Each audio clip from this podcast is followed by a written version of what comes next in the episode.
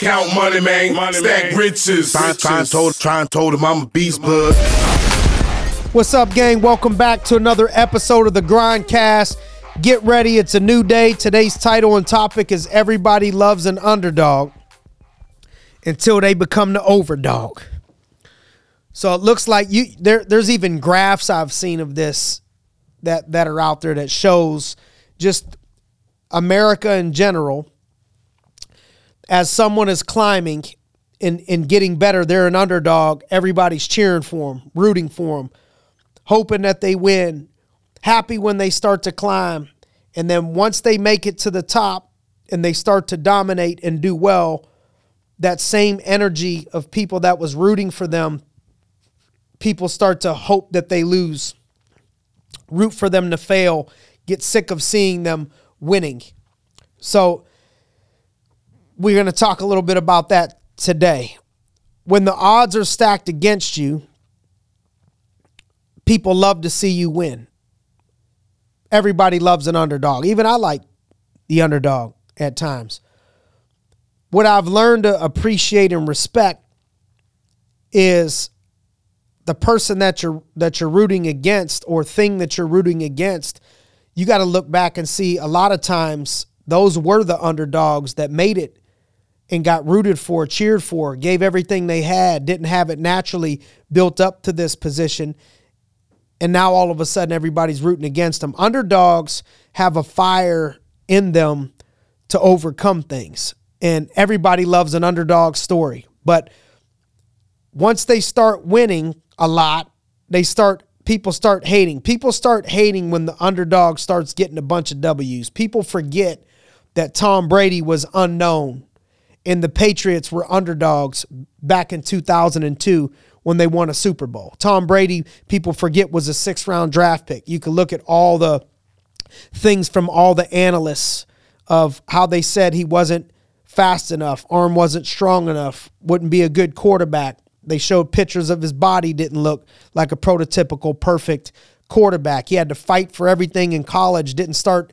even really starting till latter in his, his college career at, at Michigan. So over time, that person that people did not expect to make it.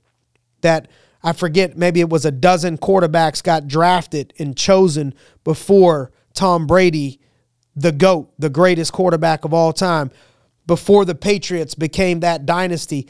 They became an NFL powerhouse and everyone got sick of them winning. And I am not a Patriots fan. I am a Cleveland Browns fan. I've been a Browns fan since I was a kid. My grandfather, rest in peace, gave me that curse in honor of being a Browns fan, and uh, I've taken taken it personal to, to just stay loyal through the thick and thin, and it's typically very thin. But you know, I, I, I just I know that before the 2014 season, the Golden State Warriors were underdogs, and they end up winning the championship, beating the Cavs in Game Six, which you know I was rooting for the Cavs. Now they're criticized for their play style and stacking their roster. And the Patriots were criticized all over the place. And so what ends up happening, and, and I think part of this is you got to understand it as you're on your climb up right now. And those of you that aren't where you want to be, I want to make sure that so there's two two parts of this, two angles to look at. So one is those of you that are currently on your climb and you're currently on your climb and you're climbing and you're not there yet. I want to let you know that keep the underdog mindset. You know, Jim Surace, one of my mentors, used to say, make yourself the underdog by the size of the fight that you choose, the size of the battle that you choose. You can constantly make yourself an underdog, keeping that mindset, keeping that that mentality, which is what I think Tom Brady did even when he got to the top that kept him hungry, you know, at the top. So those of you on that journey, you know, right now, let's let's put you in a category and say as you're climbing, make a promise to yourself that you're not going to join the crowd and just become a hater on all the people that are at the top and just want to see everybody fail. You do what you want, but I don't think that's the best energy in it because what about if that were you? What about if that becomes you, when that becomes you, or if it, it ends up being your daughter or it ends up being your son? Because what comes around goes around. No matter what your belief system is, what your faith is, almost every religion can align somewhat with what you give comes back to you. And even if it don't come directly back to you, it can come back to you and start to influence people that you care about and people in, in your sphere of, of influence. And so the karma that you throw out there as a hater, basically I'm saying as you're climbing, try to make sure you're not tearing people down that are on top, rooting against everybody on the top, happy to see people fail. You know, people are all can easily get up in arms and, and wrapped around seeing somebody at the top fall. And so don't be a hater. Then the other part of it is as you're on your climb, or if you already have made it on that climb and you're sitting at the top of the mountain, don't take it personal. That people are hoping for you to lose now because on the climb up when you were ranked number 10 in the, in, in the nation at what you do people were rooting for you. When you were number five in the nation at what you do people were still rooting for you. When you were the underdog in the title fight you were ranked number three against number one people were rooting for you. But then you became number one and you kept beating people and you kept beating people and you kept beating people and you keep defending your title defending your belt keep growing your business and you're at the top and you're shining and you're blowing up and now you're feeling a bunch of hate and energy that people hope that you fail. Understand that it's not individual to you, it's not personal. That is just the way the world works and and you got to switch that mindset to understanding it using that as a gift that having haters is part of the process to being great, part of the process to growing anything. And you have to get the mindset of thank you for that gift. We appreciate that gift. We appreciate that from the haters because we're using it as fuel to get to the next level. Kobe Bryant said you got to love your haters for they're your biggest fans. Champions learn how to turn haters into motivators. That's what I was talking about. You'll see that in Kobe. You'll see that in LeBron. You'll see that in Jordan. You'll see that in, in Tom Brady. You'll see it in all the greats. It ignites them. It ignites that same fire when they get to the top as it did when they were an underdog. Part of part of the climb is on the climb up, the closer you get to your destiny, you're going to have arrows thrown at you. You're going to have shots fired at you. You're going to have people ridiculing you. You're going to have people talking about you, analyzing you. You got to stay calm in that process. You got to stay calm when you're when you're at war. I feel like I could do a whole topic itself on staying calm when you're at war in battle that there's techniques and ways that you can calm your mind, calm your body, calm your spirit, calm your heart, calm yourself in the midst of of having a bunch of uh, negativity around you, negative energy around you, uh, things that would make people anxious and and and have anxiety.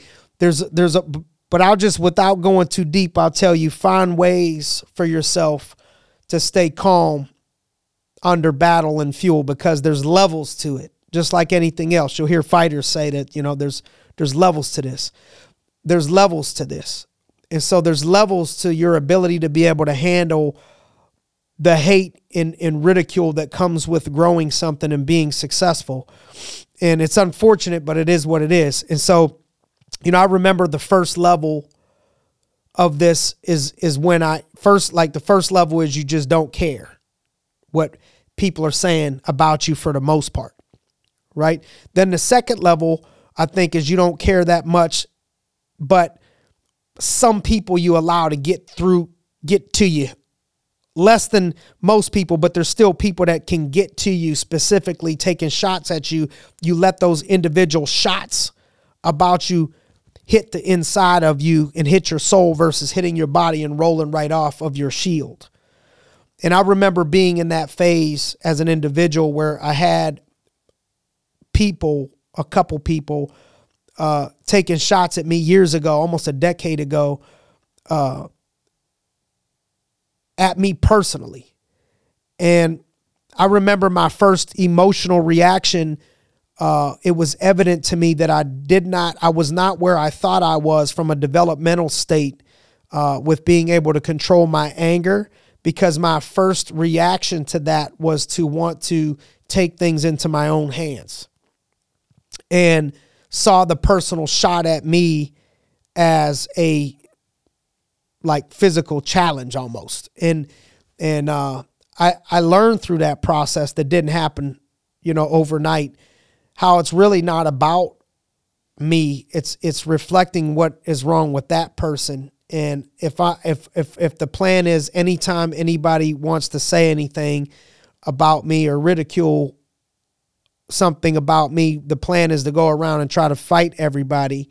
Um, that would have to turn into my new career 365 days a year because the more that I would look at at people at the top, whether it was rappers, athletes, basketball players, football players, baseball players, anytime there was a post about them, somebody that was winning, you could find a bunch of in the comments, you could have a bunch of people that are supporting, but there was also a bunch of negativity and a bunch of people talking stuff.